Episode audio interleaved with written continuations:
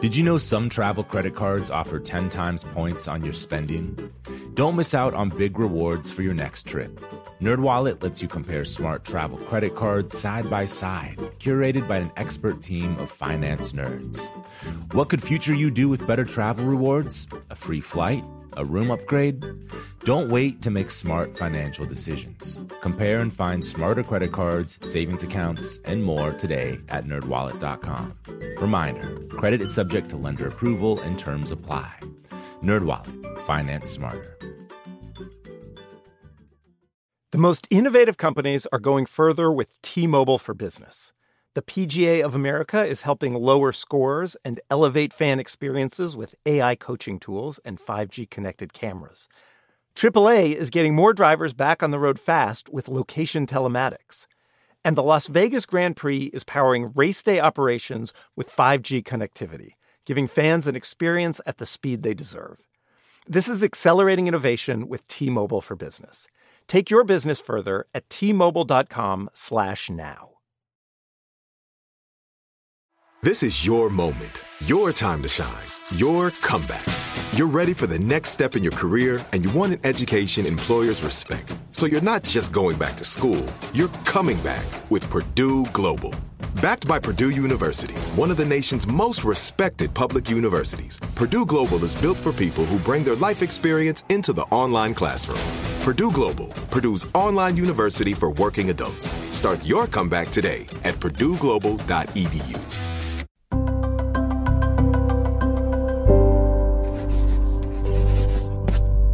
Pushkin.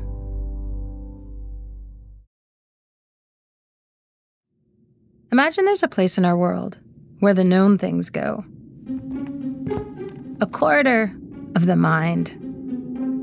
Along the walls, shelves stocked with proof. And all around, the clutter of clues. Wooden card catalogs, metal file drawers, walls covered with old maps. And over here, my mother's sketchbooks, my father's notebooks. This place stores the facts that matter and matters of fact. It's all that stands between reasonable doubt and the chaos of uncertainty. Welcome to the Last Archive, a place I've been coming to for a while now to think about knowledge and the history of evidence. I'm Jill Lepore. I'm fascinated by origins. When did something start and why? So, for this final episode, I wanted to go on a quest for my own origins. A trip to the place where I first started asking questions about how we know what we know. I wanted to try to understand why, why exactly I've gotten so worried about losing those things, losing the ability even to know anything at all. Step over the threshold to the town where I grew up.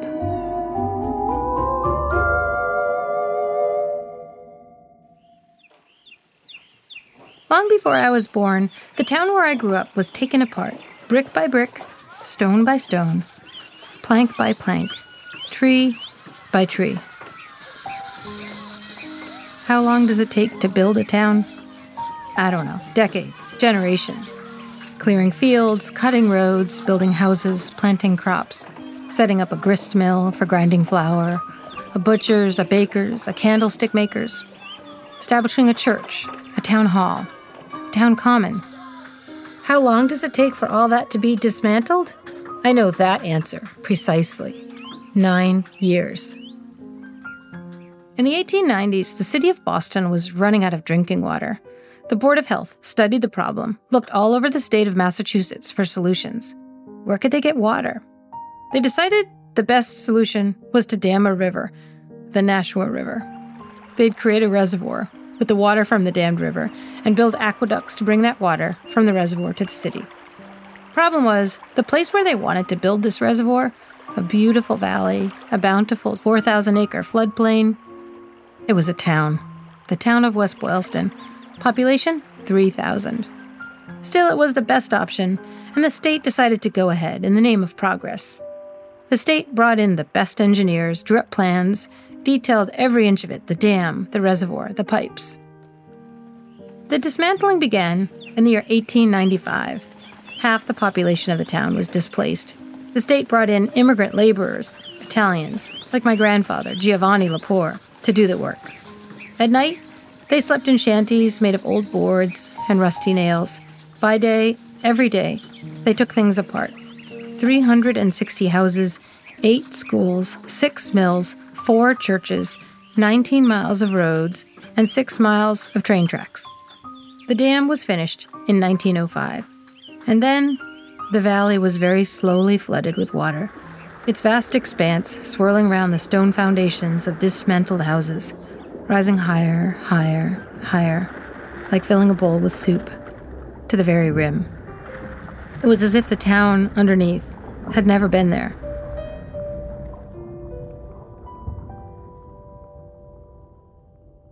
When we started this podcast three years ago, people kept getting the title wrong. The Lost Archive? It sounded so Indiana Jones. I had to keep correcting people. No, no, not the Lost Archive, the Last Archive. But I've come to see over these three seasons that a lot of the show really has been about loss. So instead of trying to avoid that title, I decided to jump right into it by going back to West Boylston the part of that town that survived the building of the reservoir. By 1908, half the town had been flooded. The valley, or what had once been the main part of town, that was long gone. But after the reservoir was filled, the hills, that part of town, survived. What had once been the outskirts became the center. I grew up there in the 1960s and 1970s. I can't even. This tree, this giant spruce tree was was here when I was a kid was the weeping it's like willow. So far, the only thing, the willow tree in our backyard yes. was. It felt right bringing my producer Ben here. We'd first met, oh, more than a decade ago, when he was a student of mine. He was one of those college students where you say, plainly, I'm the one learning here. We'd really gotten to know one another when he was working on his senior thesis about Orson Welles. Ben and I share, among other things, a love of old radio, and dogs, and E.B. White essays. For the last archive, we've taken a lot of road trips. But for me, the weirdest quest we'd ever undertaken was that trip to the house where I grew up. A tiny white brick fronted colonial across the street from a restaurant called The Manor. Ben got there before I did. I was standing out front of the house, and then I was like, you know, maybe I shouldn't just be lurking here with a strange yeah. machine. Yeah. I hadn't been back probably since the 1980s. You might think a historian would like to look back, to go back, but I don't like looking back at my own life. I'm also the opposite of a hoarder. I threw everything away photographs, diaries, letters. I've pretty much junked all of it. I love reading other people's old mail, pawing through their archives, but not my own. I also never go back. Everything's different in my old neighborhood now. The street used to be a sleepy little road. It's something closer to a raceway now. Our house was kind of raggedy, a little shabby, a vacant lot next door for kickball, wild blackberry patch in the back.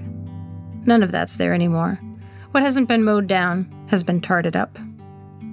When I was 12, the night before we moved out of that little brick fronted colonial, I walked through every room in the house in my pajamas in the dark, carrying a flashlight, casting its glow from corner to corner, from floor to ceiling, trying to frame within the light and then commit to memory every single object within my sight the yellow laundry chute, the cream and leather World Book encyclopedias, the pink flowered wallpaper, the shelf of canned soups, the ashtrays in every room for my father's wooden pipes, the smell of his Briggs tobacco everywhere. I wanted to memorize the contents of the entire house as if I were shooting a film, to keep and etch and preserve it in my mind, an archive of my childhood. Nights afterward, I would close my eyes in bed and run the film again to watch it so I wouldn't forget it. Visiting there, looking at old photographs, that would have been crazy to me. Instead, I kept it in my head. I can still unspool that film and watch it when I shut my eyes. I know where the soup should be shelved, the spot on the bumpy, frumpy couch in the basement where my cat had kittens, the proper shade of pink for the bedroom above the garage. I didn't like to store things, but I like to keep memories. I was always worried about forgetting, mainly I think because I was so distressed by what distresses every kid. Grown ups seem to have forgotten what it's like to be small and powerless and scared. How could they? For me, the place to go for answers to that question, for answers to every question, was the library. In West Boylston, that place was the Beeman Memorial Public Library. You could walk there from our house. And I walked there all the time because it was one of my chores to bring all the library books back. How did you return all these books? I had this like little red canvas rucksack that with these canvas straps that I really loved and I don't know where I got it or if I picked it out, but like I remember thinking this is exactly what a little girl should carry her books to the library and I don't know why. You like got it, that from a book in the I think I got it from a book in the library. Like it looks like it should. The walk from my house to the library went partly through the woods, at least the way I took it. You walked across our backyard, leapt over a little brook, and traveled along a path through a shadowy pine forest.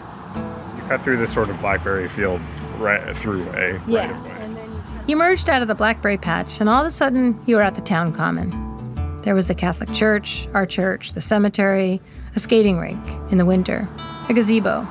And then you cut through this park like thing, which wasn't as landscaped as now. This is the center of town. Door to door, it took all of 15 minutes. It's occurred to me more than once when working on the last archive that this building, this little town library, lies at its heart. When I say this thing at the top of the show about the place where the known things go, I must be thinking about the Beeman Memorial Public Library. Because that's the place where I, anyway, used to go to know things. Out front of the library, there's a little monument to the town's Revolutionary Era founder, Ezra Beeman. It's like how in The Simpsons there's a statue in Springfield to that town's Revolutionary Era founder, guy who goes by the name Jebediah Obadiah Zechariah Jedediah Springfield. So this is the famous Beeman watering trough. Is this, it is a kind This of is like the Jedediah Jedediah Springfield. Obadiah. I think his name is Jedediah Ober, uh, Zachariah Obadiah. You can't get water for your horse here anymore, of course. The trough's empty. It's just decorative. But back when I was a kid, I found it magical. A portal to another world, a kind of time machine, to a world where people had horses, who needed water. And I was always curious about this mysterious founder guy, our Ezra Beeman. In The Simpsons, Lisa sets her mind on unmasking Jebediah Springfield. This quest takes her to Springfield's Historical Society, where she digs through the archives. And she finds The Secret Confessions of Jebediah Springfield? Know ye who read this, there is more to my life than history records. that was exactly my girlhood fantasy as I trudged every day into the Beeman Memorial Library wearing my red canvas rucksack stuffed with books. Standing in front of the historical plaque, I can still feel a little bit of that thrill. This watering trough was erected in 1808 at the Old Beeman Tavern by Major Ezra Beeman, the founder of West Boylston. This is an ignorant question, but what does it mean to found a town? Is it like he showed up here and he was like, I like the cut of this valley and you should come out? Or Ezra Beeman founded West Boylston in the way that most New England towns were founded by seceding from another town. The Beemans settled in New England in 1635. Ezra was born in 1736. In 1764, he built the Beeman Tavern, where colonists would later rail against British tyranny. Then he fought in the Revolutionary War. Starting in 1793, he lobbied the state, hoping to establish the valley where he lived as its own town, separate from the town of Boylston. He won that battle in 1808, founded West Boylston, and died three years later. How the library got started, that's another story. West Boylston opened its first library in 1878, mainly with a collection of books donated by the writer, abolitionist, and suffragist Lydia Maria Child. That library was demolished for the reservoir, and so was Ezra Beeman's family farm, and so was the Beeman Tavern. Anyway, in 1911, when the new town center was just being built after the reservoir was filled, Ezra Beeman's great grandson funded the building of a new town library. It opened the next year as the Beeman Memorial. It opened at the height of the Progressive Era, when public libraries represented the vanguard of democracy, these free, beautiful places, open for everyone. especially for the waves of new immigrants Hungarians, Jews, Italians, like my grandfather. You know, probably the stateliest building in town. I mean, we're looking at it. It's a, you know, it's it's not gorgeous. It's a it's a sort of very kind of prim brick with white trim, two story building with the kind of pitched slate roof.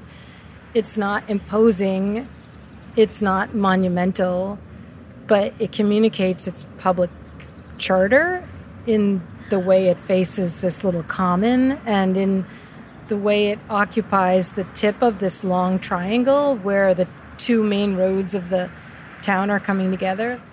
It just says, Welcome to our town, and here's our world of knowledge. Ben and I headed inside. We walked into a reading room with tall windows, long wooden tables, a quilt on the wall, each square stitched to depict an episode in the town's history. And it was very, very quiet. You know how it's like every library has the sign that says like maintain a library like atmosphere Yeah. which is this kind of like very circular reasoning i feel that this is a really clear illustration of a library type atmosphere like immediately upon coming in You feel it?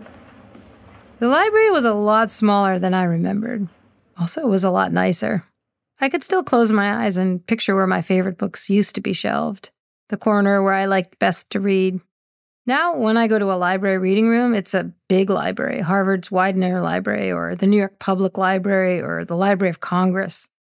The Beeman reading room is the size of a living room, and all the more magical for it a tiny, mystical palace. you see all these quotes about libraries they're pinned up on the glass The very existence of libraries affords the best evidence that we may yet have hope for the future of man. T.S. Eliot. There's, there's also this um Isabella Allende quote that's very last archivy. The library is inhabited by spirits that come out of the pages at night or at the beginning of the episode. When I was a little kid, I spent most of my time in the children's room, in the basement, where the librarian was named Mrs. Noyes. Mrs. Noyes, who told everyone to be quiet. The children's room has since then moved up to the second floor. Ben and I headed upstairs. Rugged carpet, hip high shelves, pint sized chairs, stuffed animals. This is so cute. I love a children's library. So, it's like puppet theater stage. yeah, they have a painted puppet theater like a jungle. You graduate from the children's room and get set loose in the nonfiction and fiction stacks the reference room, the card catalog, the computer terminal. Everything in a library is there just for you, and also just for everyone else. It's a public space for common knowledge and for community. But you could also take a piece of it back home in your backpack. Every step of the walk home past the town common, through the blackberry patch, winding a path through the pine woods, leaping over the brook, sneakers squelching in the mud, rucksack on my back. Walking through the Beeman Public Library, I began to think it had been just this all along that I felt I'd lost. The giddiness of carrying that weight, bringing home a stack full of books, believing they held all the answers. Spirits seeping out of their pages.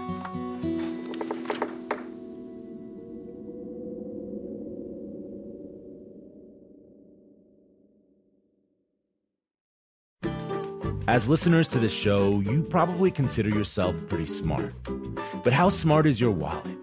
When you're looking to upgrade your wallet, it's time to turn to NerdWallet. Their expert team of nerds has the financial smarts to help you find the right financial products for you.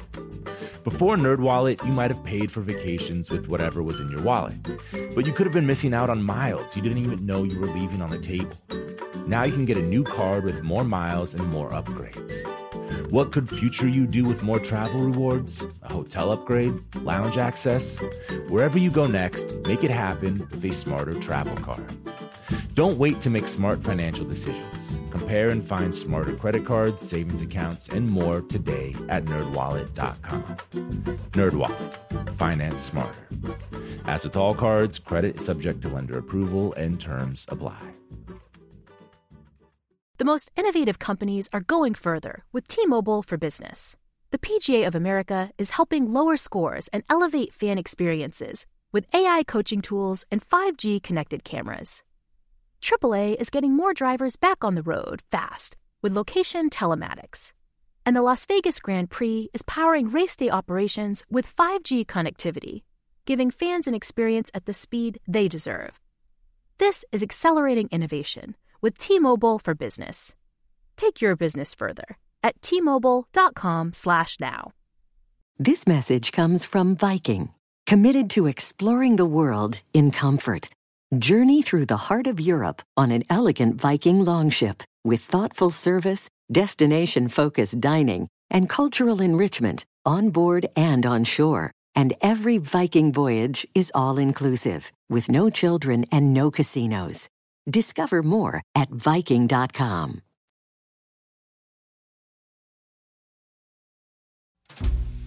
Every little town library that I've ever been to has its own version of a last archive.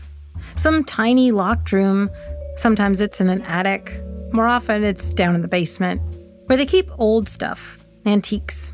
A lot of it is junk. Stuff people donate to the library thinking it's amazing and collectible. But really, it's pretty much trash.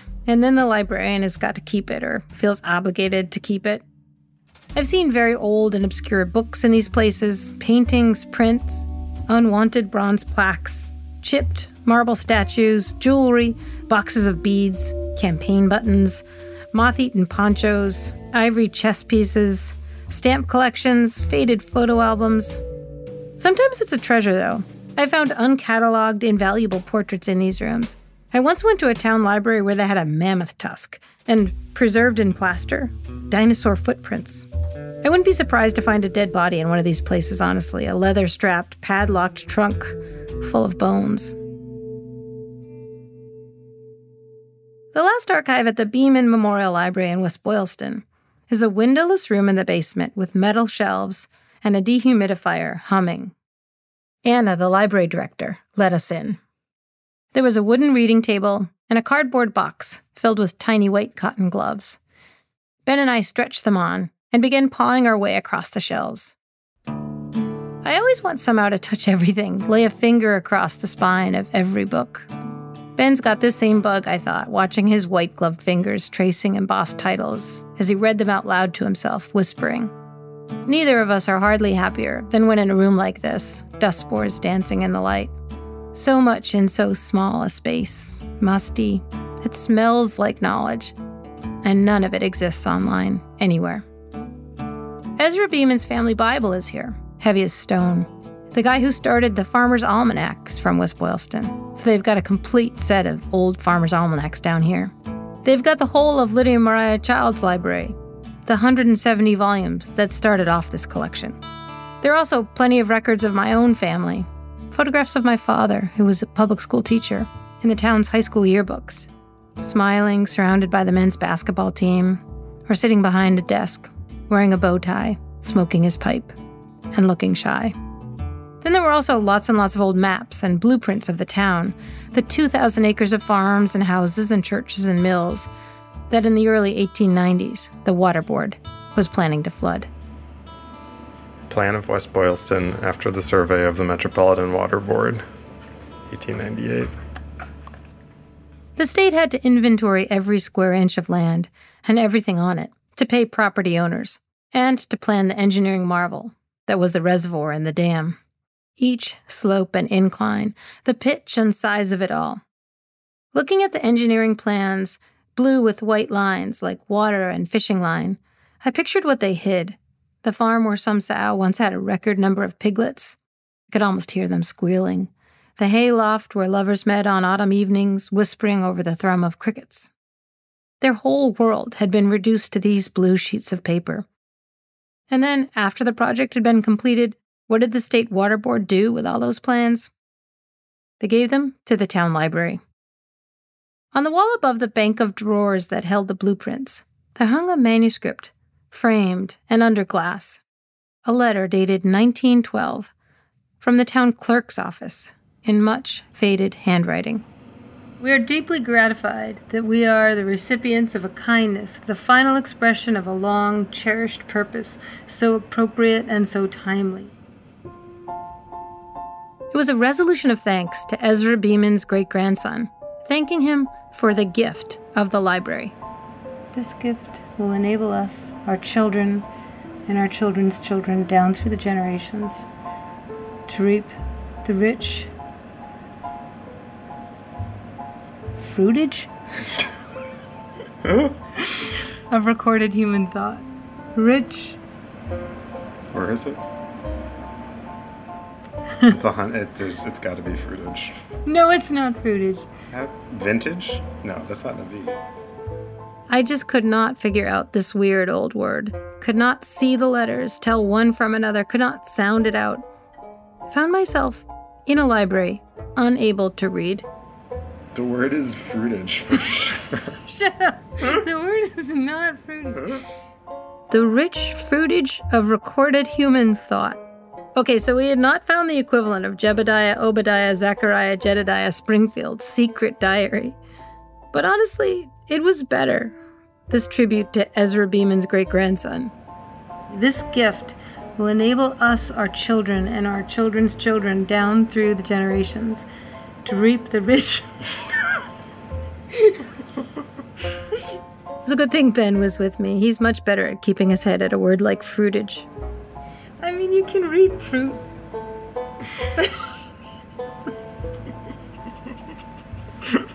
to reap the rich fruited, it comes to this. Like this the end. This is like, Read this the is the script. original. This is the incunabula of the last archive. We have oh. found it here, and yet we cannot fathom it. To read the rich fruitage of recorded human thought. This is where the known things go. This letter, pressed under glass, framed in wood, hanging on a wall, fading, had been in this little basement room my whole life, a 15 minute walk from my house, and I'd never seen it before. It would have meant nothing to me when I was 10 years old anyway, but it's been waiting here. For the moment, I needed it. Reading it, trying to read it, gave me that same magical feeling I always get when reading something written long ago that says something to me, as if it had been written and sealed in an envelope and mailed to me, mailed to everyone. But we each get to open it up when the time is right. It's very beautiful. It is. The archives of old podcasts don't have stacks, no spines of books, not even any file drawers, just MP3s floating in the ether. Episodes about Rachel Carson and Birdsong, about Pedro Gonzalez and Spanish language radio, about the polio vaccine and Axis Sally and Soviet propaganda. Everything from the Scopes trial to January 6th. The idea of a fictional archive had been Ben's, but the fictional conceit always intersects with something real. That's what we found anyway. This love letter to Ezra Beeman's great grandson from the town clerk, it was like that. I wanted to nab it, stick it in my rucksack, head off through the blackberry brambles, and carry it back into the last archive. But not everything lost finds its way to an archive. Not most things, actually. Most things, they just vanish. Ben and I had one more stop to the place where the lost things go. So, see how we're just driving down into. You could imagine this just as a valley. It, we're, we've just really gone lower, much lower than we were. Um, but this is the Wachusett Reservoir, and it's really very beautiful. When I grew up in West Boylston, it seemed as if everything revolved around the reservoir. It was just so big. It's vast, really, which means that you're forever driving across it or around it. It's just a reservoir, though. You take it for granted. You don't really think about it. Except that I did. Maybe when I was six years old, my mother told me that under the reservoir used to be the town. I remember we were driving over this same causeway, and then I got obsessed with it. The drowned town under the water. A town haunted, flooded, vanished. I biked across here all the time as a kid, this causeway, and oh, I'm going to take a left here and go by this hot dog stand, um, which is a famous Ron. landmark. Well, it used to be Bob's, but I guess it's Ron's now. The last stop of this last, last archive road trip to the Wachusett Reservoir. Like when you're a kid, like there's your family and there's your house and then there's your street and then there's your neighborhood and then there's some sense of your town. And I always felt like my town was just missing. My town had like gone to its watery grave. Below all this water, too, were the Nipmuc dead. Wachusett, that's a Nipmuc word. Nashua, the river that was dammed to make this reservoir, that's an Abenaki word. Maybe there's also something. I don't know if this is like part of being a historian, or I don't know if you think this is part of being a historian, but if you have to have some kind of affective love of the past, like there has to be just an impulse there to feel a sense of belonging with it. It was a little scary to me, but some sense that it was um, some kind of purgatory where the lost were trapped. And it's not as though I wanted to go visit them, not least because I can't swim. I have more than once come very close to drowning. I'm terrified of water, crazy scared of it. But I pictured it all the time, wondered what might be down there at the bottom of the reservoir. The thing about the past for me is it, it doesn't ever really go away. Like, stuff that happened generations ago is. It's still kind of there. Like, you can go find it. You can look it up, and the evidence that it happened is very likely still there. Below this water are the foundations of houses that haven't been there since 1902 but the foundations are still there. You could still put on your scuba gear and dive under this water, and you would find you would find the remains. It was as if there had been these three places growing up that had really mattered to me. My house, which I loved and knew we were leaving and tried desperately to remember. The library, where they actually kept things, stored knowledge, so that it wouldn't vanish. And this reservoir, which was where all knowledge was lost, just sunk, disappeared. How do you find your way to that stuff without drowning? After the break, Ben and I dive in. As listeners to this show, you probably consider yourself pretty smart. But how smart is your wallet?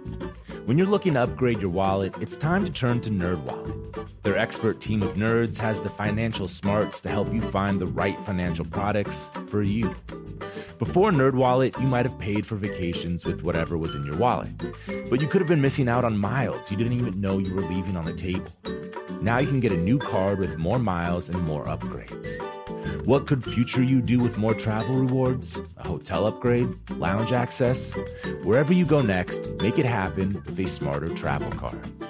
Don't wait to make smart financial decisions. Compare and find smarter credit cards, savings accounts, and more today at nerdwallet.com.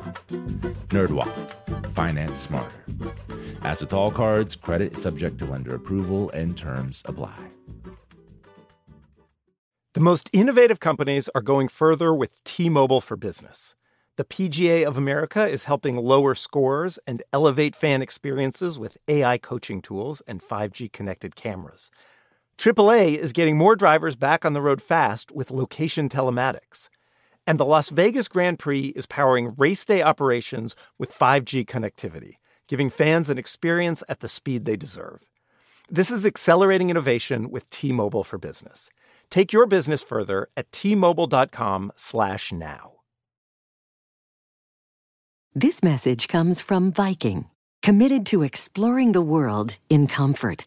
Journey through the heart of Europe on an elegant Viking longship with thoughtful service, destination-focused dining, and cultural enrichment on board and on shore. And every Viking voyage is all-inclusive, with no children and no casinos. Discover more at Viking.com. I remember in high school reading Adrienne Rich for the first time. Poems she wrote in the early 1970s, especially this one, Diving into the Wreck. Here's her reading it. I came to explore the wreck. The words are purposes, the words are maps. I came to see the damage that was done and the treasures that prevail.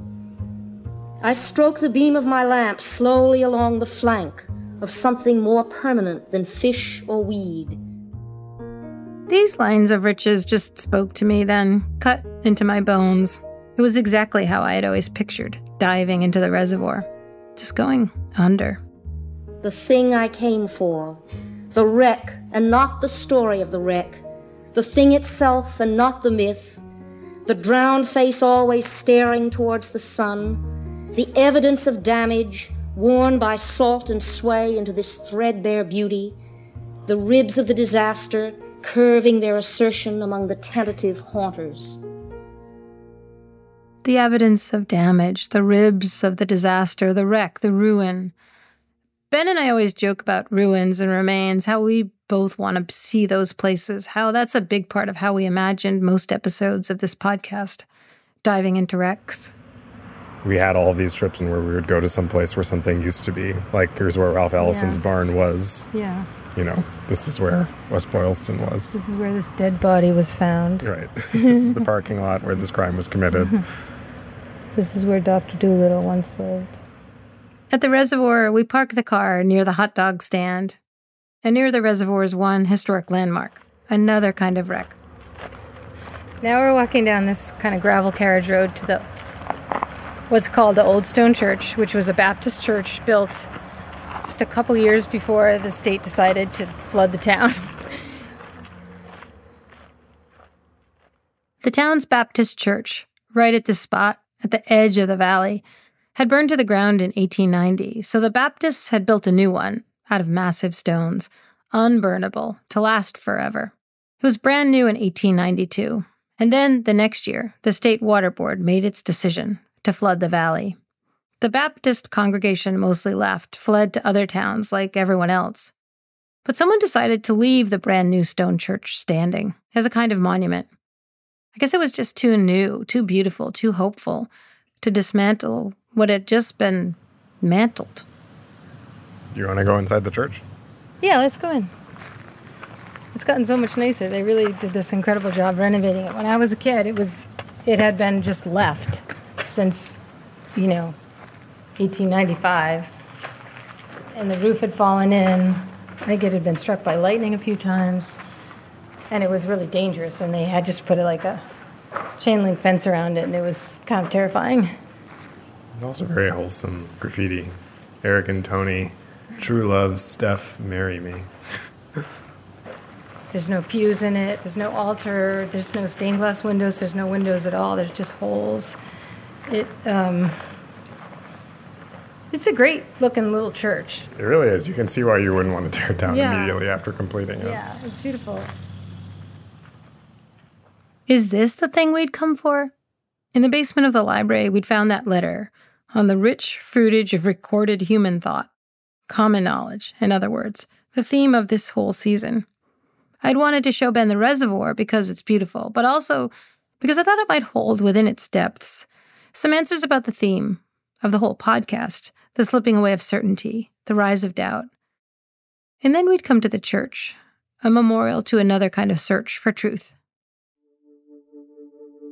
One thing Ben and I share we're both Catholic, and these holy places make us lightheaded with the sense of the eternal mysteries. It's one thing we've both been drawn to puzzle over in this podcast how the mystery, the unknown, what was known only to God, had been replaced by the secular idea of the fact. And then, more recently, the fact had been replaced by data. A wholly new kind of mystery, with its own priesthood, but without the love. Water flooding a valley, leaving it a ruin, a wreck. We sat inside for a long time, watching birds fly in and out, tending to nests in the rafters. We heard picnickers outside, popping the lids on soda cans. It felt right that we'd come together, the two of us, with a microphone and a recorder. We are, I am, you are, by cowardice or courage, the one who find our way back to the scene, carrying a knife, a camera, a book of myths in which our names do not appear.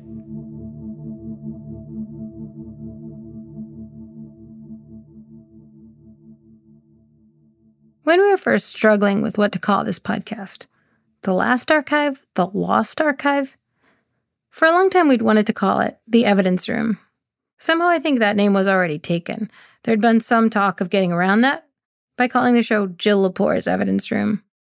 But I'm glad my name never appeared. It's not my room. It never was my room. This podcast started out as a kind of murder mystery. Who killed truth? There's no real answer, or really, if I'm being honest, there are only two answers. First, everyone killed truth. The dead, the living, the old, the young, the left, the right. The evidence is everywhere. a collapse of trust. And second, truth isn't dead, even though very often it's buried. A lot of it is floating around in archives and libraries and laboratories and classrooms and city halls and town commons and old churches. It's a question of finding it, saving it, deciphering it. Who killed truth? I wish I could offer up a tidy ending, a big reveal, gather all the suspects into the conservatory, tell the story of my investigation, explain my methods, list every clue, and then, in a flourish, unmask the murderer. But I can't. Ben and I left West Boylston and the Old Stone Church and the Beaman Memorial Library and trudged back into the last archive. We'd met so many people teenagers, scholars, dog scientists, archivists, artists, farmers, hypnotists, naturalists, poets. We'd been so many places. We dived into so many wrecks and come up mainly only with more questions. Cleaning up the last archive, we got to talking about where we'd been and what we'd found out, trying to put the place in some kind of order. Theater tickets? Was there ever an organizing scheme, or is it like these are things that fit in this drawer? Yeah, well, it's an archive without an archivist, so that's always been sort of a problem. Oh, wow, look. It's all the episodes. Every single episode of The Last Archive. How did those get here? That's weird. For the birds. His first bird walk, I guess. And I'd like to have had a movie. Cell strain. Navita Hobby was a lady in complete command. Repeat after me. We're going to turn back through time and space.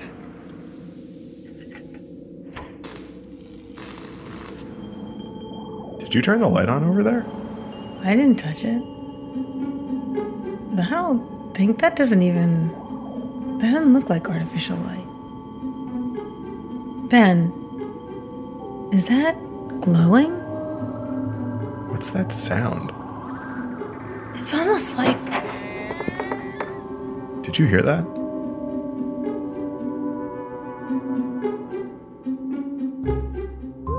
The Last Archive is written and hosted by me, Jill Lepore. It's produced by Sophie Crane, Ben Naddaff-Hafrey, and Lucy Sullivan. Our editors are Julia Barton and Sophie Crane, and our executive producer is Mia Lobel. Jake Gorski is our engineer. Fact checking by Amy Gaines. Original music by Matthias Bossi and John Evans of Stellwagen Symphonet. Our foolproof player is Robert Ricotta. Many of our sound effects are from Harry Jeanette Jr. and the Star Jeanette Foundation. Special thanks to Anna Shaw and Steve Carlson at the West Boylston Beaman Memorial Library. The Last Archive is a production of Pushkin Industries.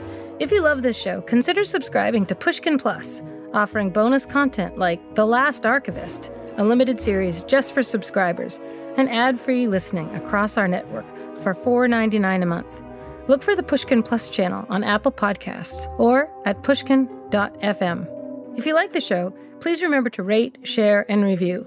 To find more Pushkin podcasts, listen on the iHeartRadio app, Apple Podcasts, or wherever you get your podcasts. I'm Jill Lepore. I've had my share of magic archives, but this place isn't done with us yet. I left my keys with Ben. He went back to check out that freaky light. Nobody's seen him in weeks. I think that's a good sign.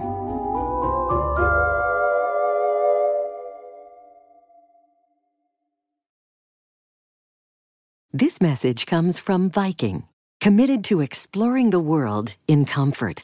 Journey through the heart of Europe on an elegant Viking longship with thoughtful service, destination focused dining, and cultural enrichment on board and on shore. And every Viking voyage is all inclusive, with no children and no casinos. Discover more at Viking.com. Zero Foxtrot isn't just a brand, it's a way of life. Founded and operated by veterans, Zero Foxtrot's unique apparel and gear echoes the grit of the warrior culture. Zero Foxtrot dedicates itself to producing content, honoring the sacrifices of forgotten heroes of the past, and connecting history to the present. Embark on a journey with Zero Foxtrot today at zerofoxtrot.com. It's not merely our products, it's about the ethos that we embody rugged, resilient, and timeless. Right here, right now. Find your beautiful new floor at Rite Rug Flooring. Choose from thousands of in stock styles, ready for next day installation, and all backed by the right price guarantee. Visit riterug.com. That's R I T E R U G.com today to schedule a free in home estimate or to find a location near you. 24 month financing is available with approved credit. For 90 years, we've been right here, right now. Rite Rug Flooring.